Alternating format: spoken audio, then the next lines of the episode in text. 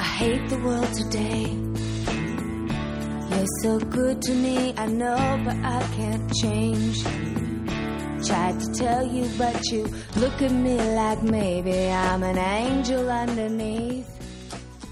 Innocent and Uh, we're we're back for another episode of Eat, Pray, Judge. Uh, I'm Gabe Pacheco. I'm Sammy Hamarne. We've got uh, our technical director uh, chilling in the silent seat today. We've got Mr. Kevin Hickey. Right. And uh, Hey, to- Kevin. Hi, Kev. Uh, and today we are covering uh, one of uh, a movie I've actually seen before. Oh, you saw this? I've seen uh, this film right when it came out. That's amazing. Yeah, so we're going to be covering what women want. Did you see it with your mom? I saw it with my grandma. my grandma loves there. There's like a certain uh, lane of films that I watch with my grandma. Sure. And one of them is uh, like any movie with Sandra Bullock. So uh, she, we have a lane. My grandma and I have like specific movies that we always watch, um, and she loves Sandra Bullock films. So Miss Congeniality. We also watched Julia Roberts movies uh, whenever possible. Pretty Woman, huge for her. N- Notting Hill, another big one for my grams. And um, oh, and her favorite was my my Big Fat Greek Wedding. Awesome. Yeah, A Greek lady liking my big fat Greek wedding. yeah, it's so on the nose. Yeah. Um, I mean, I guess that's literally who they were, you know, marketing that movie to. a huge niche in the uh, in the U.S. market. They're like uh, Stavros. You need to take your mom to go see a movie. uh, so yeah, did, have you did you see this one before? I'd never seen this movie. Um, I think for obvious reasons. Oh, Man, Um, but it had you- dude. It had Mel at his prime, pre-rant, yeah, and it had uh, Helen Hunt, uh, who was a star, uh, TV star at the time. correct. Yeah, she was on uh, America's favorite sitcom, Mad About You. Which uh, just completely flew by me. Right. Um, yeah, neither of those two things were selling points for me. clearly. Um, Yeah. But uh, I mean, that's that's not fair. Mel Gibson, as you, you know, you kind of forget after he lost his shit completely. He's the guy's made some pretty outstanding films. I mean, Yeah. movies that I grew up on. Totally. So uh, w- we so we've got uh, these two stars. Um, we've got Mel Gibson, and uh, what's your what's what was your first Mel Gibson experience? Uh, Lethal Weapon, All right. without question, was my first. Uh, I think I saw that when I was like ten. And the opening scene to that movie is incredible. Oh, I yeah. just loved his. Uh, I mean, Riggs, Riggs and Murtaugh. I'm gonna bring it up. The first scene in that movie is uh, titties. It is titties. That's probably why it's stuck in my head. Did you say that? I mean, I so I saw this movie also when I was around ten years old. My um, my mom was a lawyer in the city and uh, in DC, and one of her clients was this guy Mohammed, who was coming here, immigrating from uh, Egypt, and he uh, he worked at the arcade on Connecticut Avenue in Dupont Circle. And so my mom would go meet him there, and he would hand me fistfuls of tokens, and I'd play like Ikari Warriors in the arcade, and Joust. So those were like the two games that I loved the most at that moment in time. And he also had cable, like before you know my family had cable. So I was like, oh my god, you have HBO? That's amazing. yeah, nobody, nobody had cable in the eighties. I mean, not many people. Not many people. It was a luxury. Uh, you know what? I think some. beyond the luxury though it wasn't even like a you know nobody nobody knew It might have been that some apartment buildings came with it, or I'm not Something. sure Yeah. why, but th- like he definitely had it, and he had a, a VCR, so he would dub VHS tapes. Yeah. And as a gift to my family, he gave us a VHS tape with Lethal Weapon on it Mm-hmm. and a Golden Child. It was like a double feature. oh man And yeah, hell yeah. So I watched Lethal Weapon like over and over and over and over again. And I really got, and that was like my entry point into Vietnam.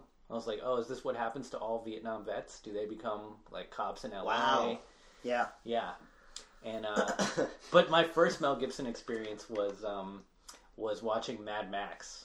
sure So the very first one, where he's a cop uh, and like he's part of the police force as it's sort of unraveling in um, Australia, and I didn't know anything about Australia at that time, so I thought that that was just literally how life was over there. you Yeah. know? I thought it was just a bunch of like uh, hi- motorcycle uh, riding highway pirates uh, on the coast, uh, like next to a giant desert. it's not I mean, maybe that's yeah. There's I shark- might well my sharks. se- my second impression of Australia after Mel Gibson was uh, Crocodile Dundee. Oh yeah, well that was my first impression of Australia, by easily Yeah, Crocodile Dundee. another one of my grandma's faves. Yeah. I think I saw that and part two with her both in California. Yeah, watching an outback man try to tackle uh, a bidet, Yeah, a bidet, life changing. bidet, bidet. yeah, we don't have bidets in the U.S. Dealt with transsexuality at a very early age. and cocaine use. She's a Sheila. Oh, I forgot about that. Oh man, That's great. that's kind of a romantic comedy. One that's one to think on. Yeah, totally. Um, It's kind of like a Tarzan um, comes to the big city. yeah, so, Only, only Tarzan is a crocodile hunting Yeah. uh, white Australian. yep.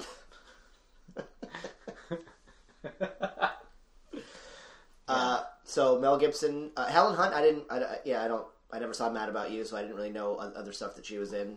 Well, I, loo- I looked her up a little bit on Wikipedia, and she had uh, she had been in the game forever leading up Sure. to this movie. I mean, she started off as a child actor, and um, she's on episodes of like the Bionic Woman in the seventies. Was she Jodie Foster stunt double? She she's got that Jodie Foster vibe, right?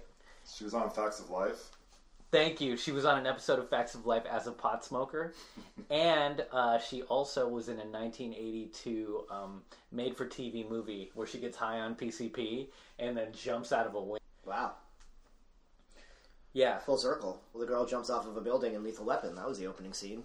to uh, rocking around the clock, or rocking. Uh, what was it called? Jingle Bell Rock. yeah. Man, that took me a little so bit. disturbing. And yeah, It that's really another was. thing That to was a remember. disturbing fucking scene. For like a kid, I was just like, oh shit. Lethal Weapon is a Drugs are Christmas bad. movie. Drugs are bad. Lethal Weapon's a Christmas movie. Die Hard's a Christmas movie. Yeah. Old black men just want to retire and get their pension. Gremlins. Gremlins is a Christmas movie. No. That's Uh, true. Yeah. Die Hard 2. Die Hard 1 Christmas movie. Also Die Hard 2. Yeah. Uh, Die Hard 2 took place at Dallas Airport, where nothing good ever happens. I like Die Hard 2. So this movie came out in the year 2000. Right. Uh, What was going on in the year 2000, Gabe?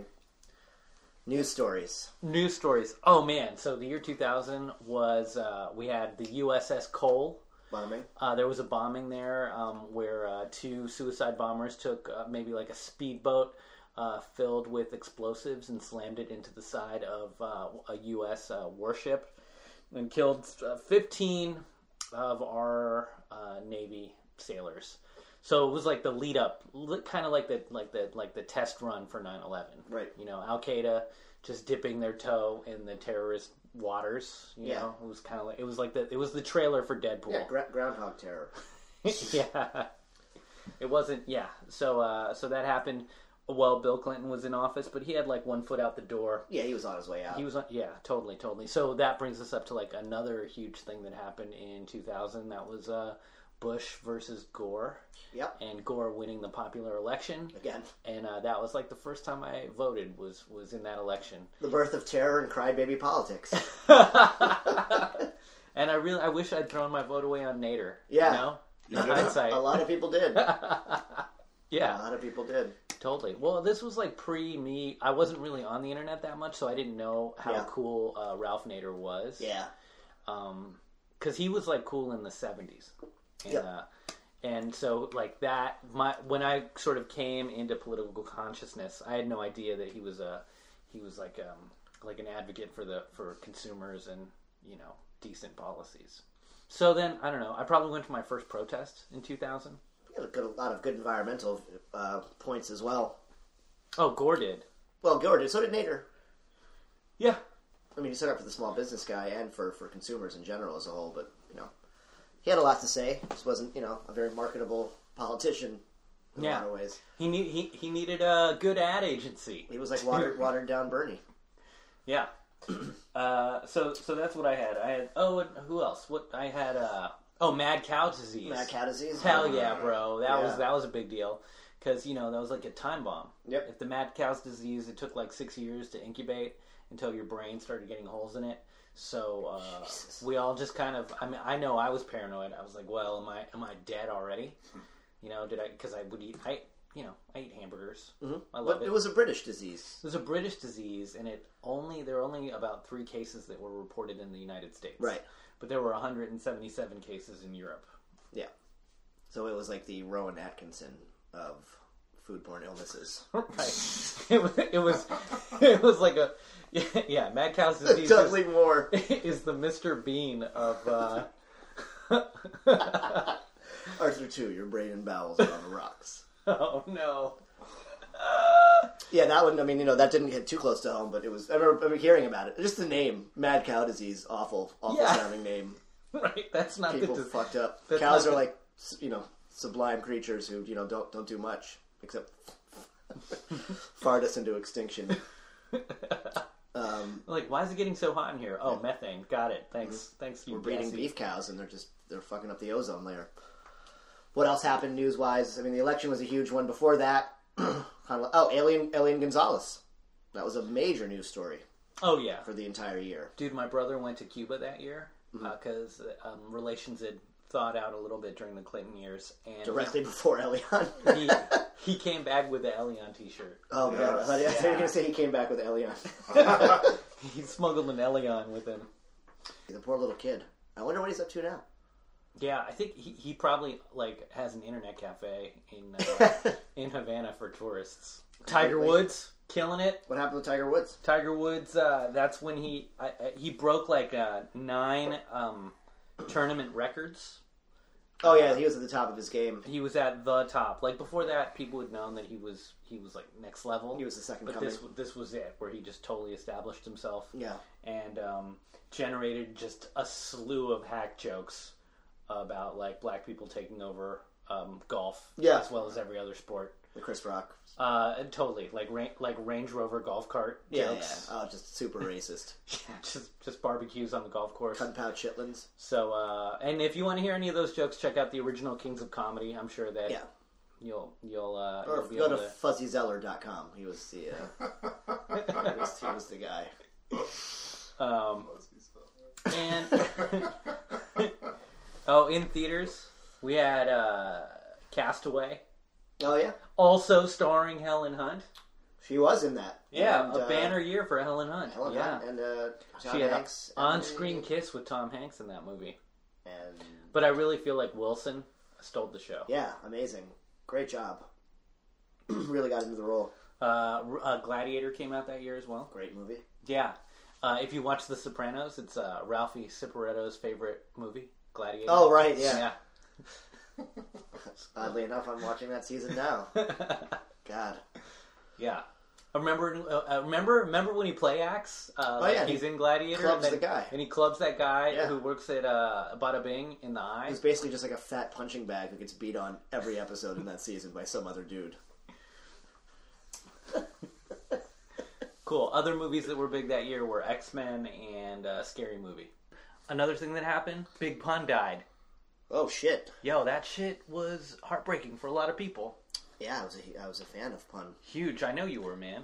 Love Huge Pun. fan of pun. Every time I'm in the apartment, a big pun comes on. Dream Shatterer. He is. What's the, he had? The, he had that one line, like how how uh, Eminem's got the like "Mom, spaghetti, get ready" Oh right. line. He's got the he's got the one about uh, the d- dead in the middle of Little Italy. Little did they know that Right. we riddled two middlemen who didn't do do diddly. diddly. Twins. Deep cover two. It's not my cover. Uh, Terrence McKenna died as well. I don't know who that is. He's uh As a guru, he's an acid guru from all of Bill Hicks' jokes. Uh, Okay. He always talks about taking heroic doses of mushrooms. yeah. And, Heroic uh, doses. Heroic, and then we've That's got awful. uh, Willow Smith was born. oh boy. Yes. So uh, Cool. so the goat, Millennium. he hooked us up with uh, yet another gift. Yeah. Just blessings upon blessings. Thanks.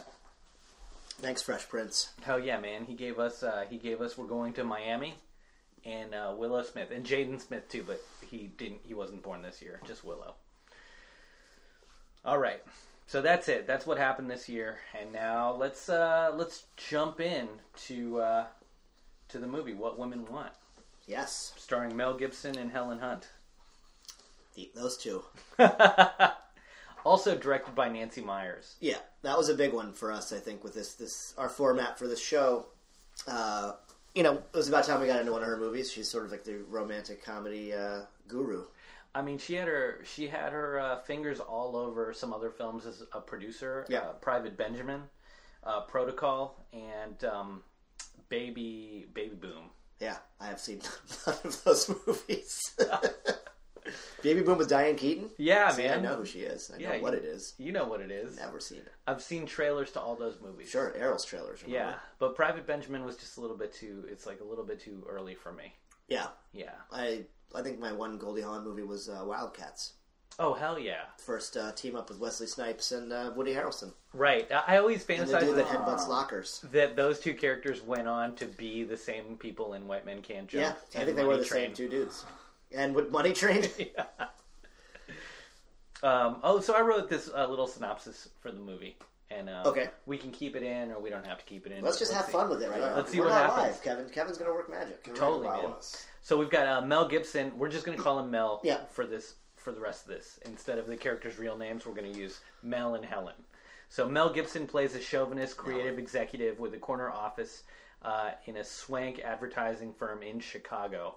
He's uh, like a petulant little boy who has a pyramid of women in his life who he uh, bullies, insults, demeans, harasses, and flatters. Uh, he thinks he's charming. He has an ex-wife he tries to make out with at her wedding, and a teenage daughter whose age he forgets. So he's How did this dude not run for president? this, this dude is MAGA. uh, he believes that he's going to get a promotion uh, when he gets called into his boss's office. His boss is played by uh, Alan Alda, Right. Hawkeye Yep. from MASH. and um, uh, so this is the, the setup. And then his professional life and job are threatened when his boss tells him that the firm is hiring its first ad woman. And he can't believe this because he, like, women are just people that bring you coffee. That's like his lane.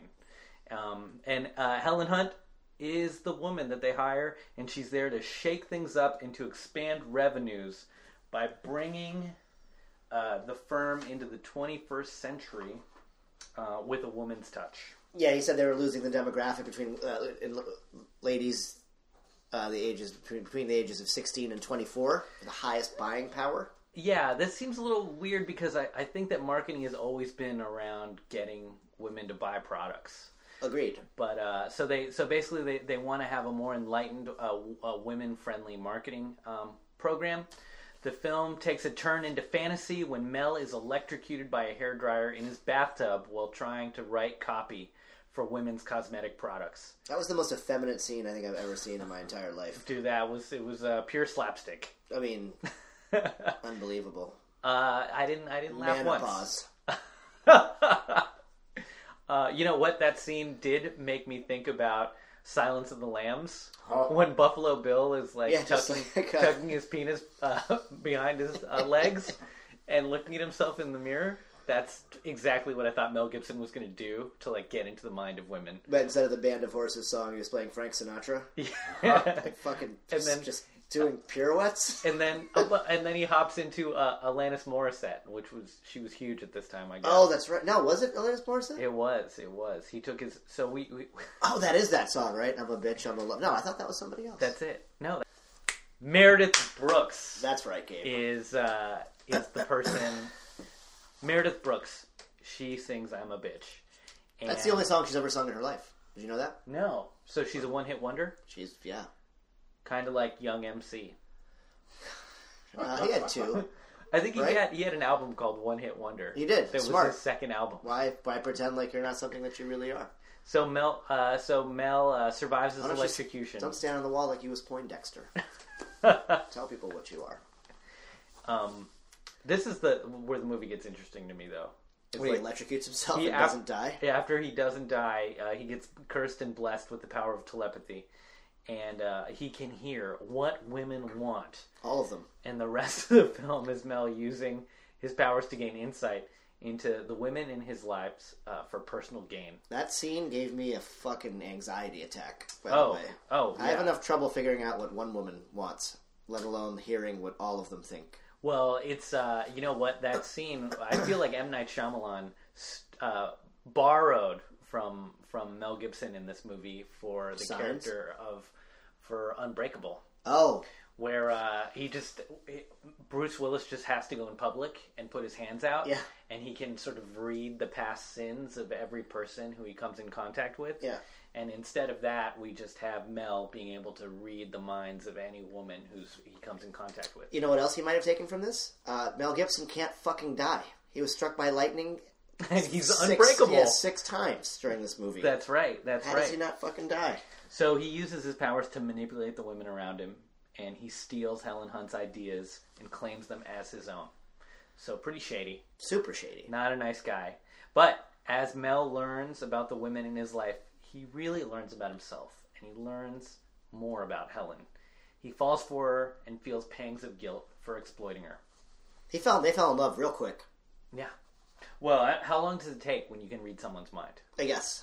Yeah, but I uh, would be concerned about anybody reading my mind. Uh, I don't think that they would love me if they heard every thought. I, I, I was gonna say. I was like, I, I think it's a lot harder to fall in love with somebody if you can read their mind. Nobody wants that. yeah, I think we like we What's like that? having a little bit of uh, privacy, An It's- inner monologue is good where it is, right on the inside. right on the inside. No one Nobody needs to else read can all the hear. journaling. Oh, Yeah. I mean, good God, dude. Tyrannical thoughts. Yeah, none of uh, none of my thoughts are PG Yeah. or even PG thirteen. No, how could they be? You're an They're adult- mostly you're an triple adult X. man. My thoughts are too fast and too furious. Uh, one of the first scenes is his origin story. Right. and we, we see that he was raised by Vegas showgirls. Was it in Vegas? Yeah, that's what they say. Okay. He was raised in I didn't Vegas, pick up on that. and uh, and this would have been like old school Vegas, right? Right. This is before the corporations Yeah. took over. Like a This hybrid is- of Rockette flappers and cabaret esque This is, uh, dancers. This is Sam Rothstein's Vegas. This is the Vegas from Casino. you know, Sharon Stone uh, is making a cameo in uh, in Mel Gibson's Vegas. You know, right. just running around on coke, yelling and screaming. So he's uh, the product of a single mom who's a cabaret Vegas dancer Yeah, and, and a so house of uh, like a burlesque house. Burlesque dancer, I guess, is a better way to put it, right? Right. So he's watching women. Basically, he's already hearing what women want. At least he should have been from a young age because he's Right. in this uh, world that's entirely uh, governed by ladies who are entertainers and if uh, possibly sex workers. I'm not gonna, you know, I'm not judging. I'm not putting a term on them, but like, you know, they're- these are women who uh, who peddle peddle their wares, Mm-hmm. and they're also uh, clever and cunning. These are all women that are try- are getting money off of their looks and their and their performance. Yeah.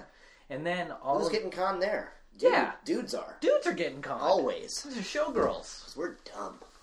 And then, uh, and then the other, the only men uh, in his life, uh, since he doesn't have a dad, are like mobsters and gamblers and club owners that his mom uh, encourages him Yeah. to uh, hang out around. So in some ways, like he should have grown up to be uh, a club owner or like a pimp Yeah. or some sort of uh, like a card sharp. It's weird that he even goes into something as legit and boring as advertising. I mean, maybe his ability to, you know, understand marketing from uh, how to sell yourself gave him an advantage. Those women knew, knew what they were doing. Yeah. Here's my thing with that whole situation: the, the most of the guys that I knew that were raised by single moms Yeah. have always historically done well with women in general, uh, in relationships or just you know doing well. It, it's it, there's like a certain intuitive nature you get to being raised by a woman almost solely.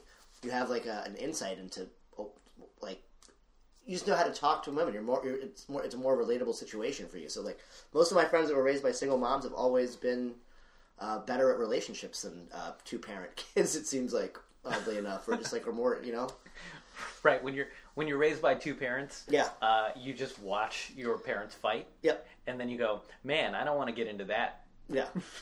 you're not you're not trying to make anything whole. I feel like dudes raised by single moms know know how to talk to women way more than than, than guys who had uh, you know both both both influences sort of well, uh, negating each other. here it's a I guess it's a, it's a paradox because we're looking at um, Mel Gibson's character as someone who doesn't. We're, we're saying that maybe he doesn't know how to communicate with women, Right. But when we see him in Chicago at the ad agency, they might not like him, but he is he has a pyramid of of women who work under him who Yeah. have to tolerate him. So he still is the boss. Right. He, in some ways, is kind of like what uh, the nightclub owner would be. Yeah. He's like the, he's like the exploitive manager at the top. And he's disliked, Yeah. but not to his face. Right. Right. But they don't revolt. There's no open revolt. No. Right. Yeah. You know, this isn't like the French Revolution. They're they're putting up with it. Everyone's grinning. He's Yeah. still getting his coffee. He's getting his bagels. He's like the Sesame Street Roger Ailes. He also, I think, has had uh, has slept with uh, multiple. Yeah, a lot of the women, I, which sort of was revealed in like different little, uh, you know, Right. excerpts from their mind. And so their it's like mind's ma- eye. they might hate him now, but they didn't always hate him, Yeah. or for whatever reason. They, Well, Oh, he's a charming, good-looking guy who's successful. so that's that's all it takes. Yeah, that doesn't you know, dudes. Yeah, that's like the lottery.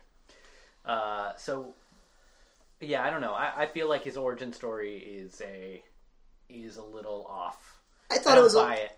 I think it was kind of unique. I mean, it, you know, just to set it up, they, they could have done anything. I think it was a funny backstory, just showing him and showing how 'Cause, that well, came about. Just specific uh, specific traits don't work for me. Like when he is uh, daintily holding uh, bras, Yeah. or when he doesn't quite understand how nail polish works, or he's sort of acting like this stuff is icky. Oh, that dude had like a fucking PhD course and all that stuff. Right, so- feminine, feminine care. yeah, he should have been. He should. He Yeah. should have been able to walk into any pharmacy. yeah. That guy and- can walk in, probably walk in heels better than most people can. At Yeah, least he should have been. yeah. He knows where to find it. He knows where to find everything. I see where the, I see what you're saying. The lapse and, and, and that. I get it. Yeah, I'm not. That's that's all I'm getting at. is Yeah, that makes in, sense. In the same way that you're saying, like a single mom, like somebody raised by a single mom knows how to talk to women better. Yeah, I've always found that, but that's a small Uh, yeah. sample size, Right. obviously, of my He should- friends. Like he should know, like you, You know know, who you are. exactly what uh, what I don't know what tampons to get. Right. Mm-hmm. or they could just tell you Yeah. because that's no, he can just sense. He can just sense it. Um, yeah. So that's. I think that's a fascinating scene, and I would have liked it if um, they showed that he was actually more of a grifter because he'd grown up in Vegas or had picked up some uh, criminal tendencies from the male role models in his life. right.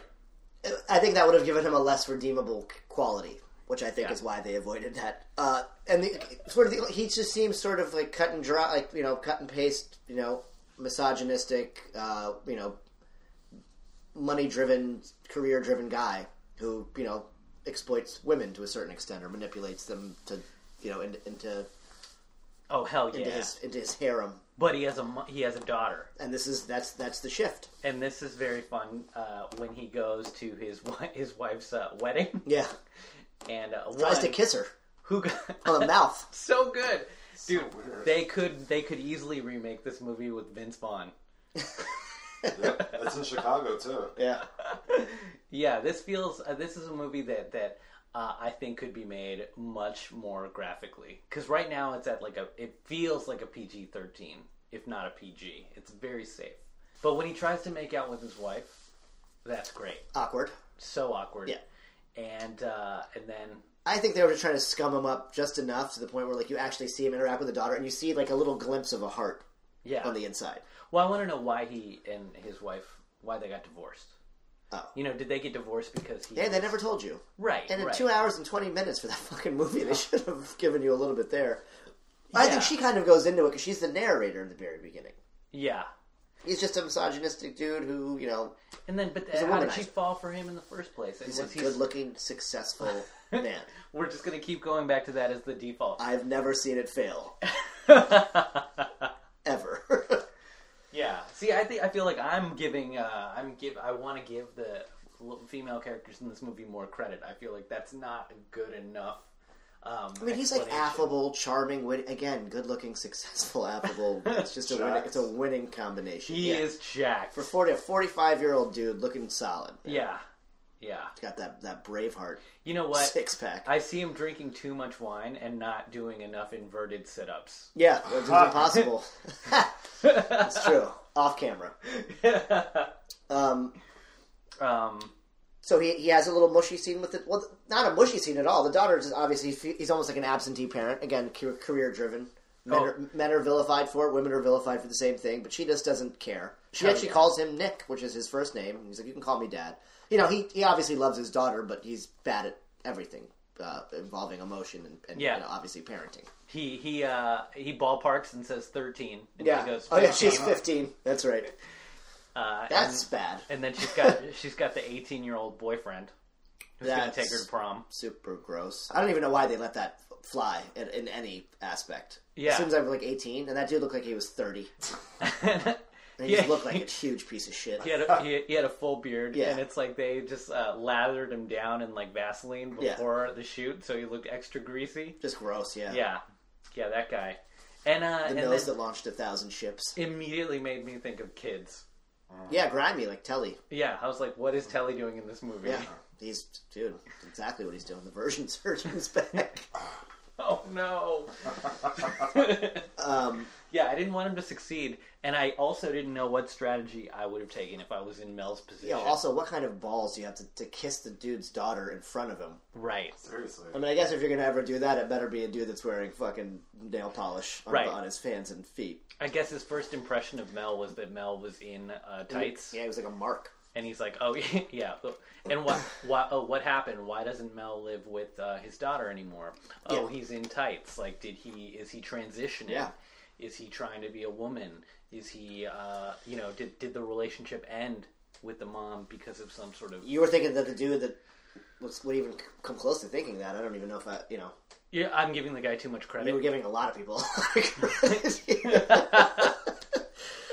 I think he was just there to be like literally they're like scumbag. Like we were like scumbag one. Like now we have to give him a name. Okay. Yo, so then we get back to the office, and the office looks like church. It's like hard, uh, just wood, oak, Beautiful. Ornate. Yeah, man, it looks like a steakhouse slash It's- club. It looks like a club that vampires live in, like in Blade. Where people do cocaine and eat like sixty-eight ounce porterhouses. Oh my god! Like they should be smoking cigars in every nook and cranny of that place. Um, yeah, so I guess they want to glamorize the world of advertising, or they just make it look like a you know it's it's a good it's aesthetically a good looking place. It looked like the library in Seven. Just like Wow, really, yeah, it kind of did. I actually got a library vibe a lot of times. Like when he was walking through uh, and saw Helen Hunt when he cr- you know cracks the door open, it, I just thought he was at like a college library. yeah. That's like where I got. So, uh, so he's in this office, and and I guess advertising is supposed to be sexy. Um, I never thought of it as sexy. Yeah. I, just, I, felt, I always had like an anti, anti ad, um, anti commercial, like uh, I don't know what the word would be, but like counterculture sensibility in the '90s, and Culture jamming. yeah, like uh, like I remember the magazine uh, Ad Busters and Culture Jamming, and I, I thought that this was like it was just garbage to be like an ad ad person. Yeah, you're a manipulator. Right, right. So, oh, so this th- this movie felt like uh like Mad Men. Yeah, I was gonna say he's kind of like a pussy ass Don Draper. Dylan Draper. What that would be uh, very funny if the guys who wrote Mad Men looked at this movie as a sort of like a kernel Or if they, of, yeah, of what Don Draper would become. sure.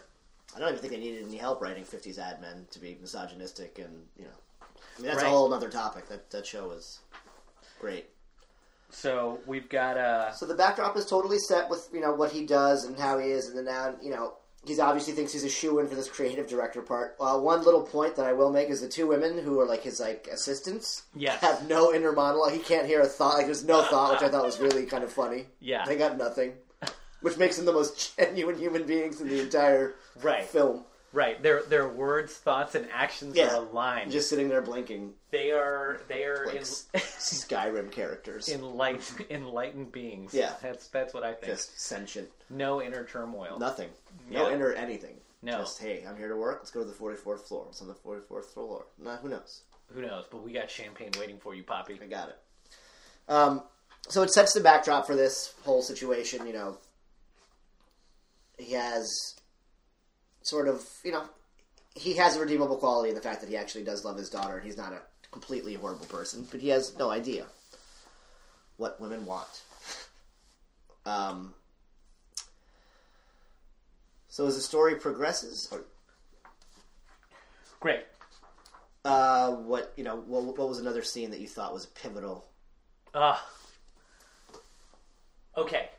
Uh, th- this movie has uh, like some tonal shifts, and w- uh, scene that felt a little bit out of place was uh, him at his apartment, um, looking through the pink box of uh, female cosmetic products, Okay. and I, I honestly, I liked this. I liked parts of this scene, Yeah. but I also felt like it was a vanity. Pro- it was a vanity project for Mel 100%. to have this scene in the movie. Just sashaying around. He is sash. Well, yeah, they're like, how do we make this guy seem likable?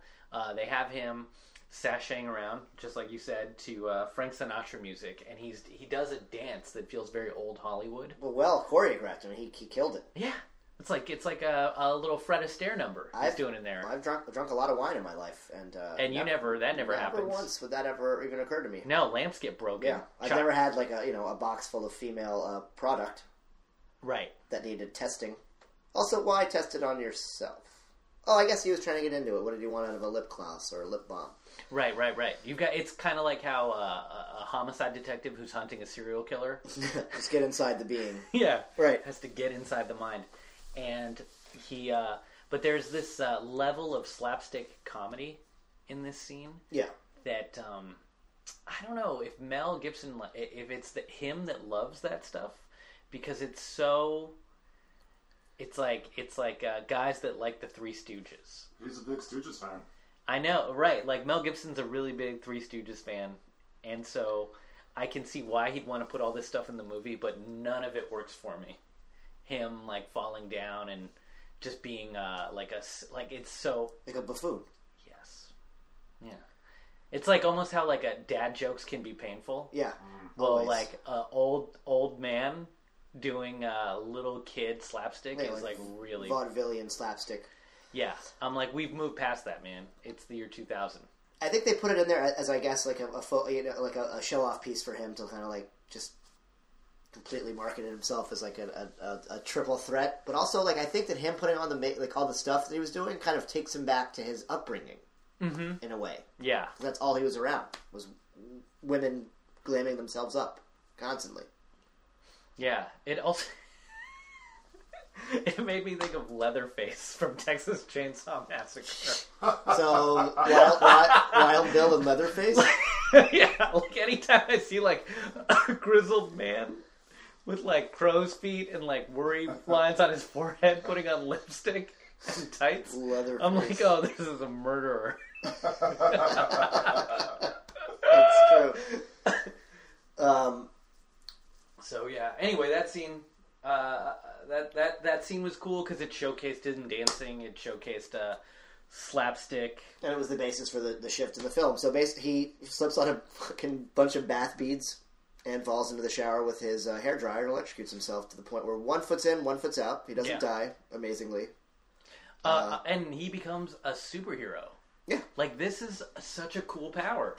it would also drive you crazy. Yeah, I can see that. I mean, I could see that you want to take time away. It's kind of like uh, getting off the grid or turning your phone off. You Yeah. want to go. You'd want to go to the woods. You'd want to go to the Catskills. Right. Or you definitely want to go spend time at a football game, or like some lar- like just like in a bathhouse when it's just like dudes' day at the bathhouse, and you could just sit in a sauna and not hear anything. So let, let's talk more about the, the, the shift. So his initial move into he wakes up and he can hear his his, his I guess it's his house his nanny slash his live-in maid, right? Or not even live-in maid. Uh, no, she doesn't live there. No, she doesn't. She You're walks right. in. Yeah. Wearing sensible footwear. We Yeah. see her feet as she walks by him, and he's in his face is still in the beads. in. The, yeah, he's out. But I wanted a little bit more realism to the scene. I wanted him to get his lift his head up and have just big bruised bruised welts where all the beads were. You know what I liked about uh, the, that first scene, or the, the, the scene where he finally f- first realizes that he has that power, is when he reacts to her thoughts. She doesn't even blink, and she's like, "How does he know that?" She doesn't. She's like, "What are you talking about?" She has no, you know. Right. It's just, I thought I thought that was well done. She's not like in shock or like, "How does he? Is he? How does he know that one fact?" Like, how does she doesn't even blink? She just keeps going and you know completely th- frozen. She's like, "What are you talking about?" I'm always like this. Anyway, that I thought was cool. Yeah. Uh, She and- seems like the smartest character in the movie, by the way. right. Well, she's the one that's not contorting herself to uh, i mean her job is the most basic it's like i'm gonna clean this apartment then i'm out of here i'm making money i'm doing something and i'm not like sort of doing mental gymnastics to justify why i'm here Yeah. which is something i noticed with like uh, him listening to the inner monologues of so many people Yeah. it's like ah, it's like i just feel bad for like every woman working uh, in this movie. Like maybe in general, maybe in like a capitalist society, but just like uh, the one at his office who is his assistant, and she has um, she she has an Ivy League degree, Ah, um, an and- Israeli boyfriend. an Israeli boyfriend, and she's super smart and super qualified, and she just has to sit there and like take it. Uh, and and I keep thinking like, but also, what are your goals? Like, why do you even want to be in advertising in the first place? Like, why don't you go write a book yeah, or well, do pe- people yeah. make f- funny choices with their lives in college. You're like, I want to be in advertising. It's like you're 21. You don't know. You, Yeah. you think you do. What do you want to do? You want to like fool people into buying things that they don't need? All right, good job. Well, they. I mean, that's yeah, of course. She'll she'll learn. Yeah. So uh, or the I love that uh, in this movie Mel Gibson uh, loves bagels and is handed a yarmulke at one point. that was my that was probably my favorite part of the movie. and he totally loves the he yarmulke. loves it, loves it. He he he's a matchmaker. Yeah. He's like a maven. Do you think those long distance calls to Israel by, by his assistant were what led him to uh, to write Passion of the Christ? Yeah, no, he's this is a very uh, like Jewish people friendly Mel Gibson. Okay, so he's walking down the street, and uh, w- right when he leaves Mel Gibson's powers, right when he leaves his apartment, then he's got the uh, valet Right. who uh, who is Just wants wants a fucking s- demeaning. sexy, Yeah. just a sexy piece of ass, Yeah, just a- looking like Shaft. Like, a, yeah, well, Yeah, that- I think if I could ever say what he looked like, the last thing that comes to my mind would be Shaft. I was like, why is her internal monologue uh, Just- a stereotype? Yeah, just like Medea, yeah. just like a fucking sexed up Medea. So, so yeah, not sensual. You know. just just v- almost violently sexual yeah, yeah. I feel like that Love was. it. Mm. I feel like that was a stereotype. demeaning. Yeah, they could have. They could have softened that character up a little bit. Yeah, I don't, I don't, I don't think I thought about it. Uh, another interesting thing was he's walking through the park and he's listening to uh, ladies talking to themselves, and then he can hear a French poodle talk. Which was bizarre. Also, yeah, kind of like what what connection is this movie trying to make? That was like, actually uh, that was the dumbest part of this movie. French by far. French poodle dogs and women uh, are on the same telepathic wavelength. It was like a. It was like fucking look who's talking. That was so. That was so dumb. When he, the dog was like, "I need to poop" in the French accent, I was like, "Get the fuck out of here!" why? Why would you do? Like, how did that make it out of the fucking cutting room floor? There's one woman that he he uh, he has a connection with in the film, but that we never hear what her internal monologue is, and that's when he goes to Chinatown to save Erin, the lonely clerk, uh, from killing herself. He Right. goes to Chinatown and he sees an old Chinese lady, and uh, they make like meaningful eye contact. yeah, they have no words. No. There's verbiage. no words though. Yeah. And then she leads him down the cor- down the alley uh, to, the house. to the house, and and I I think well, is it that he can't hear what she's saying, or uh, did he hear what she was thinking, but was it in Chinese so he couldn't understand it? They just don't do anything with that at all. Yeah, and then they get struck by lightning for the fourth fucking time. in the movie and lives. I'm sorry, I keep going back to that. I was like, I mean, obviously there's a suspension of disbelief because he can read women's th- hear women's thoughts, but Yeah. I mean, he, this guy is a fucking superhero. So he uses this power for evil at first, right? He's like manipulative. And, Mm-hmm. to get to uh, get the to get you know the character Helen Hunt's character uh, to undermine her authority and just out out out work her for the job. Right. But he, he also does it to get perks. Like Yeah. there's that scene where he's in the um, he's in the uh, break room with all the ladies that he works with, and they're giving him muffins and fruit Oh, right. and coffee. He's eating salad, He's- healthy yeah, uh, he's just listening radishes. to everything they have to say. And at that moment, I realized that I was watching uh, another movie. I was watching Groundhog Day. it's basically the same premise as Groundhog Day Right. where like at first Bill Murray is upset in Groundhog Day that uh, he's living the same day over again.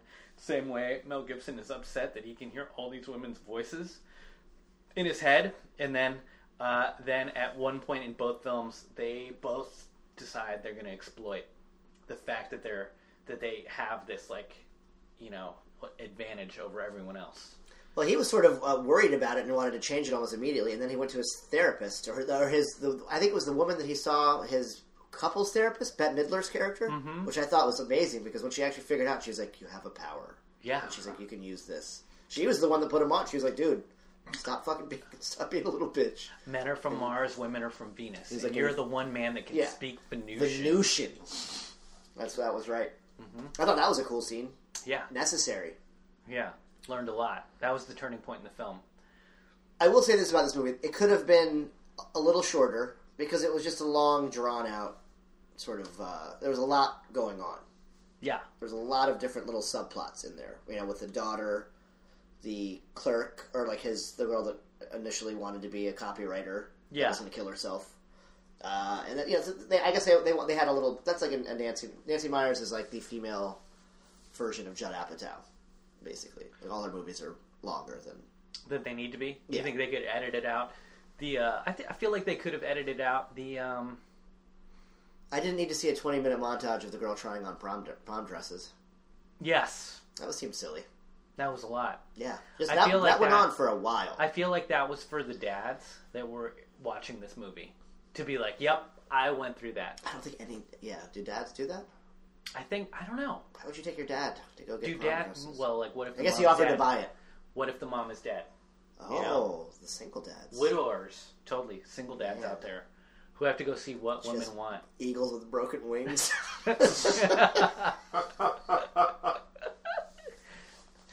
oh, I am every dad. Yeah, but who was the target audience for this movie? You know, I would still say women. I saw it with uh, I saw it with Amber, and she's basically I'm just saying her name, but she said that uh, the demographic for this movie was like 13 year old girls. You think so? Yeah, she saw it when she was younger. I would say thir- like teenage girls, like young teenage girls, Yeah. 13, and then like women over the age of 40. So young ladies, young girls, and Yeah. their grandmas. yeah, because I think the Not that like ones- over 40 doesn't mean grandma, but No, no, no, but yeah, like, you know, I think the ones in the middle there are a little jaded, Yeah, and I don't think it would appeal to them as much. yeah. I I need to know. I want to know who else saw this. It, this was like uh, the second uh, top uh, earning movie in 2000. Yeah. So it was pr- really popular. I even remember when I saw the commercials for it, and I would never have seen. I would never go out of my way to see this movie, you know. But I remember being like, "That's an interesting idea," you know. Yeah. You know, it didn't seem very original, but uh, apparently it was original enough. Um, So one like we've we've seen a couple movies now. We've seen uh, Cruel, Say- well, we saw Say Anything definitely, but we we saw in Cruel Intentions, Ten Things I Hate About You, and now in uh, this movie, What Women Want. I'm seeing this pattern where the male lead, the romantic male lead, is uh, has a lie, has some disingenuous way that they are entering the uh, the woman's life, and at some point they realize that they they feel guilty about keeping this lie. Yeah. and be, because they've they've now fallen for like the the female lead, that's a, gr- a great Yeah. take on that. and they have to reveal. So like um, I didn't even think about that. in uh, That's- in Cruel Intentions, we've got Ryan F- Felipe. He uh, he's trying. He's just trying. He, he's got to win the bet, the wager, and sleep with Reese Witherspoon. But he realizes that he truly uh, loves her, yeah, and then he's got to tell her that that's that that's why. yeah. Uh, and then in Ten Things I Hate About You, we've got um, the character played by our man Heath Ledger, Yep. and he was hired to hook up with the shrew, but realizes that he really likes her. After a while, yeah. Yeah, and in this one, Mel Gibson uh, is just trying to steal Helen Hunt's ideas because he wants to save his job. Right. But in the process of like reading her mind, he realizes she's got a beautiful mind. Well, she's genuine. Yeah. Oh, and how, how do you feel about that though? That um, there's like these weird gender like binaries that they've set up where guys are crude and dumb, and uh, women are pure. Like Mel Gibson has like he, he- you know he, he's like a woman would never do that. Yeah, that woman was a is little too bit much wise. for me. I don't. I mean, I, have you ever seen women around other women? Yeah. exactly. I was like, I've been watching too too much Game of Thrones. Or the like, most there's, genuine. Cersei doesn't seem like Yeah. like uh like a like a Helen Hunt type archetype. I mean, I think that he was not wrong when saying that a lot of men are sort of guided by their penises and make dumb decisions. Yeah. Uh, Uh, so I, I, I wonder if a, a movie like this could exist could be made in today's uh, climate of gender fluidity. yeah. Yeah, because like in the, you know I, I think this came out and they're like men are like this, women are like that. Yeah. Men are from Mars, women are from Venus. But now we're we're in a place where everyone's just like mad fluid, or you've got tr- like if Mel Gibson was running down the street uh, or walking through the park and there were a bunch of uh, transgendered um, people uh, bumping up next to him. Would he be like reading people's minds? Like, look over and see a bearded guy and be like, "Why can't I read that guy's mind?" Like, you see what I'm saying? Right. The, the colors are muddied. So you're saying that even 17 years later, or 17 years earlier, from from you know, gender roles were even more clearly defined back then. Like Well, now, there's it's like it's almost a more combative atmosphere now because people are you know. Or gender identity. Well, yeah, that's what I mean. yeah, Gender. Mm-hmm. gender identity, gender expression has changed so much in terms of uh, the mainstream Right. that a movie like this would seem really basic. Yeah, of course. Yeah. Um, Mel Gibson should join the police force in this and go after uh, like lady uh, bank robbery crews and like white collar criminals who are who are women. Like he could be like the superhero that catches like all of the madams that run brothels. like female cat burglars. Hell yeah, or like Catwoman's. I know of cat burglars, but like you know, Mm. Right, no, like no, actual like Catwoman. Catwoman. Hathaways. At, hell yeah, dude! Like berries or Pfeiffer's. So use his powers more, more good, more gooder. More goodly. Where did he actually? Where where was his his overall shift? Like what what, what was the epiphany that he had? How did that come about? What scene? Okay, well, uh, first he, he sleeps with Marissa Tomei. Yeah, He sleeps with because the why wouldn't you? right, If you had the opportunity, right, right. And then after he sleeps with her, that was a great scene. right? It was really awkward.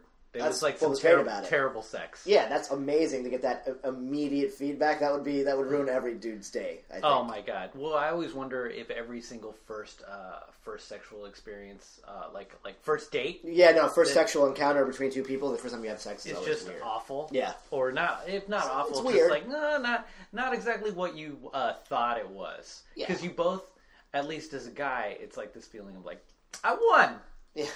Yeah, that's why one night stands rarely happen sober. right. I won. I won. Uh, not that like I fooled anybody, but like hey man, I got there. right. I made it happen. It was great. Uh, that was a great audition. I got my foot in the door. I got hired. Yeah. You Now you, know? you get the call. No, you- this is like the first step. Like it's like a callback. Like, Yeah. Oh, like I have a second interview. Yeah, totally. Or like you know, I, I'm doing some on the Yeah. I'm, I'm I'm on the job training, and like I don't know if I've been hired yet, but like I'm here as an intern for the week. Right. This is an unpaid position, and uh, but you don't get the evaluation, or it's always a it's always an insincere evaluation. Right. You know, uh, especially if they want to if uh, the lady wants to keep you around, so you know it's it's a lot of smiles. But if you can hear everything as it's happening in real time, Yeah. Just just immediate feedback. yeah terrible. Confidence busting. Um, I thought that was a cool scene, and it was awkward to watch, but I thought it was great. I mean, you know, But what's real is what's happening in your head real.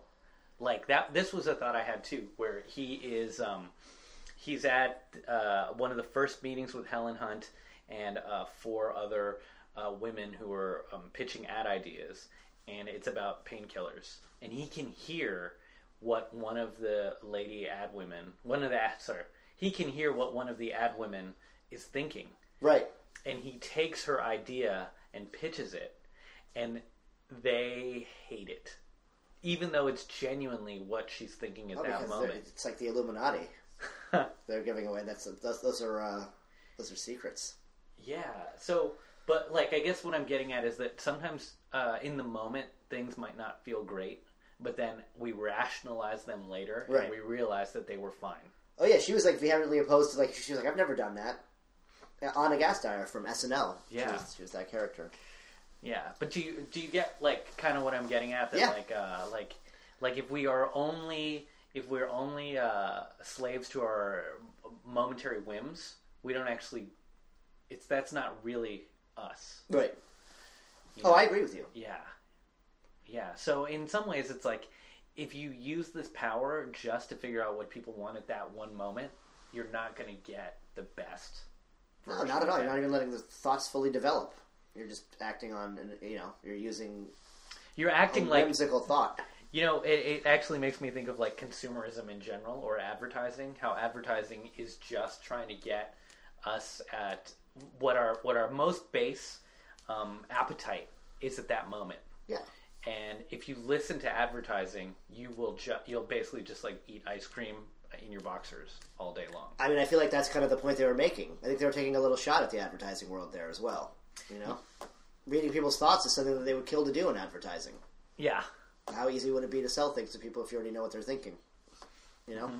that's why they track you know your, your extra care card at CVS. they want to know what you like so they right. can price it correctly for, Yeah. their, for their own benefit.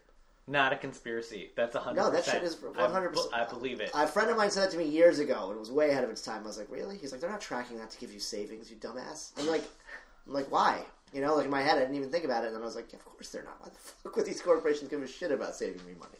They're yeah. about fi- figuring out what I really need, what my demographically, where I am, where I'm located geographically, and just fucking just check up prices and stop, you know, Greek, you know, mass produce shit that we buy all the time instead of wasting time on products that are not selling well yeah, man. tracking every person. I mean, that shit is insane. And the guys are like, they're selling it to you by giving you like a smidgen of a discount, or the fucking that thirty-page receipt they give you. This is like a this is a fucking Bill Burr stand-up line. Yeah, I mean that. Let's take this movie from another level, which is like a man-woman interaction and his whole manipulation that that whole part. But yeah, I think they're they're knocking on advertising a little bit. Yeah. So the turn Manipulation, you manipulation of thoughts is one hundred percent what marketing and advertising is. You were a- asking about the turn, and uh, I think the turn happened after he sleeps with Marissa Tomei, and then he uh, falls for Helen Hunt. Uh, I, I think right after that they go and they they listen to jazz together. Oh right, But um, I want, getting back to the Marissa Tomei bit though, it's like I don't think he ever redeems himself for uh, manipulating her and sleeping with her. Yeah, what does he do? He just tells her he's gay. Which is the silliest. I that, that part was so. It's like you're. I mean, again, this yeah. that- that problematic. Was, that was just silly on all kinds of levels. He's like, yes, I'm not. We know. Yes, I am gay. Yeah, he could have. I mean, it just felt like such a basic, cringy joke, Yeah, especially now in like whatever it is, 2017, to to say to just be like, "I'm gay." well, he even had a trouble saying it. Yeah, and, and, Most heterosexual dudes would. and even now it'd be like, "So wait, are you like bi? Are you like, Yeah. are are you bi curious? Are, Are you you? yeah. questioning? Are you transparent? like, where are you? Where are you on the on the Tinder profile like Yeah. app? Are you are you gender fluid? Like, what's up, man? And really, really, you're gonna put me at risk? You're just Yeah. gonna sleep with me and put me at risk without telling me like what you're all about? unfair. Yeah. that was a silly sort of dated reference. I thought that part of the, and then she was like, "If you ever change, call me." It's like, all right, dude, let's just fucking edit this whole garbage out of the film. Like that was so stupid. That's I think both of them. Well, I don't know about Gibson's had so much cringeworthy shit happen to him since then, but I think Marissa Tomei must look back at that scene and be like, "God, what the hell was? How did I agree to that?" yeah. Just as silly. I mean, the actors they just read the lines, but No, uh, of course, of course. But I mean, th- those two are pretty high-profile actors, and I'm sure they have a little say. Like, I'm not. we- Yeah. They wouldn't know. This is again 17 years ago. Much different world. This is before. This is before 9/11. the world was still innocent. We Yeah. were worrying about shit like ca- mad cow disease and fucking Y2K. We didn't Um, do shit. yeah. So uh, So that was a shift. That, I think that's where he started to feel it, and then I think interactions with his daughter and how he becomes an, uh, almost immediately protective over her, you know, with that predatory fucking shark-looking dude. wow, So he starts to realize, I love uh, I love that his daughter um, ends up. I love that his daughter ends up at the at the prom and Crying in decides the that bathroom. she wants to keep it, uh, Yeah. Mm-hmm. and by it, her virginity, and uh, and prom, dude. Yeah, what a what a nightmare. Right. What a nightmare that is. Never, I've never been to a prom. We didn't Yeah. have one at my, my uh, the high school I graduated from. We had a student body of like sixty five kids, man. Right. So it's it would be so weird Right. because you're with these 65 kids Yeah. all day long, and then you're like, "Ugh, I'm horny. Do you want to get dressed up with me Yeah. and go to this like uh, enti pressure filled Just event? couldn't even fill a dance floor, yeah. let alone with our with you know with our. Oh, Yeah. the, the student body was 65, so like the graduating class was like 15, 20 kids. Do you want to do you want to just like dance awkwardly and and sweat to these Sugar Ray songs, nobody and then does. maybe maybe kiss? Ugh, Yeah. No. nothing about that sounds appealing. Uh uh But uh, but yeah. So she's responsible. She saves her uh, her. She's chased. She seemed like she had a head on her shoulders throughout the entire movie. uh, what what was missing was a, a purity ball scene where like Mel Gibson actually takes her and and saves and they have one last prom dance together. yeah, I would have rather seen that than him coming, than his foe coming out of the closet scene. they could have done that. That would have been that would have been better for the dads or the montage. Um, So that's what happens. That's where the shift occurs, yeah, or that's when a couple of you you see him starting to figure out, you know, what to do. And I think the final, I guess, the most redeeming scene towards the end after the daughter was him going to the uh, that girl's apartment, who he thinks is suicidal. Even though I think she's just being sort of like offhandedly sarcastic and cynical, and nobody notices her. Uh, and I remember her like I, that scene to me was probably that was a, that was a good scene in the movie. That actually kind of made because I was like starting to walk, shy away from liking it after a couple of really dumb scenes, and then that scene was sort of it was good. it brought you back. Yeah, she she did a good job, I think, too. When he was like, you know, I, I feel like she, she was like, I'm worried about you, the suicide thing. She's like, you think that? She's like, that's not good. You know that like you can tell. I think um, one one place where they uh, dropped the ball was imagine how insane it would be to exit your bathroom and see a wet Mel Gibson in a raincoat on your waterbed. Who smells like burnt hair because he was struck by lightning for the fifth, fifth time, or struck by you know, electrocuted for the fifth time in the movie. And then he's acting manic Yeah. in your most private space. yeah, and he's and he's a powerful dude at the office you work Yeah. Mm-hmm. at. That all of it is wrong. Him being there is wrong. on every level. There shouldn't have been a moment where she even asked what he was doing there. She should have been stabbing him. Oh, he would have been maced, maced up. Yeah, just bear mace right in the Yeah. eyes. Huh. Um, yeah, again, but you know, s- we're going suspension of disbelief for this entire fucking movie because it's sort of ridiculous p- premise and you know, the fact that he can hear women's thoughts because he gets electrocuted in the bathtub again defies physical science and lives through multiple electrocutions. Can hear women's thoughts, and I think that's that's Yeah. the, they that's almost like an afterthought. So what do you think, man? Around, about this movie? I actually liked it.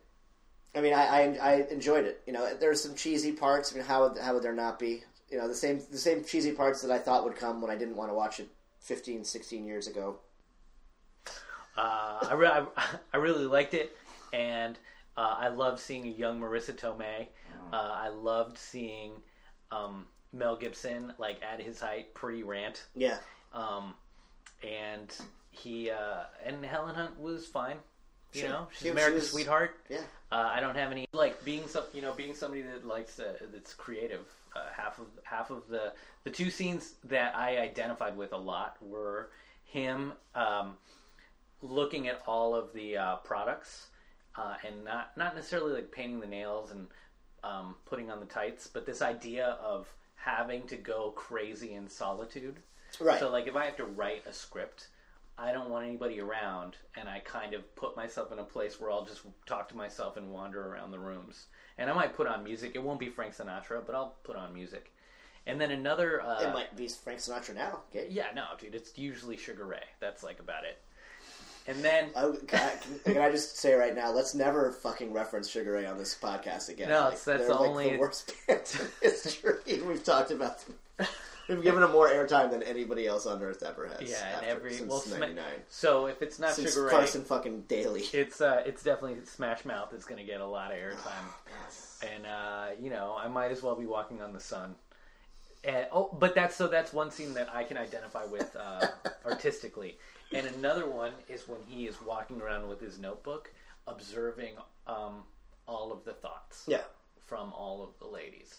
And there are times I'll go to like Union Square and I'll just bring my notebook out with me and I'll just people watch for inspiration. So I kind of, I got, I, I saw a, like his process as an ad executive right, as something that um, I see in my own process. right. So that was cool. I thought it was also well acted. You know, there was some. I thought he was good. Tomei was good. And, you know, there's a couple of solid acting jobs. It's just it was a Yeah, Good yeah. enough Alan movie. Alda was in there. Ben Alan Miller was Alda. in there. Yeah. Look, if you want to see a movie uh, that uh, exists with just a couple cell phones, no smartphones, uh, barely any internet, uh, and, uh, and and fun Mel Gibson and fun Helen Hunt, If you want to like Mel, Mel Gibson again for like a two-hour span of time, you could watch this movie and be Yeah. okay with it. yeah. So deep All right. you're really a part of me. I've got you under my skin. I have tried so not to give in. I have said to myself, this affair never gonna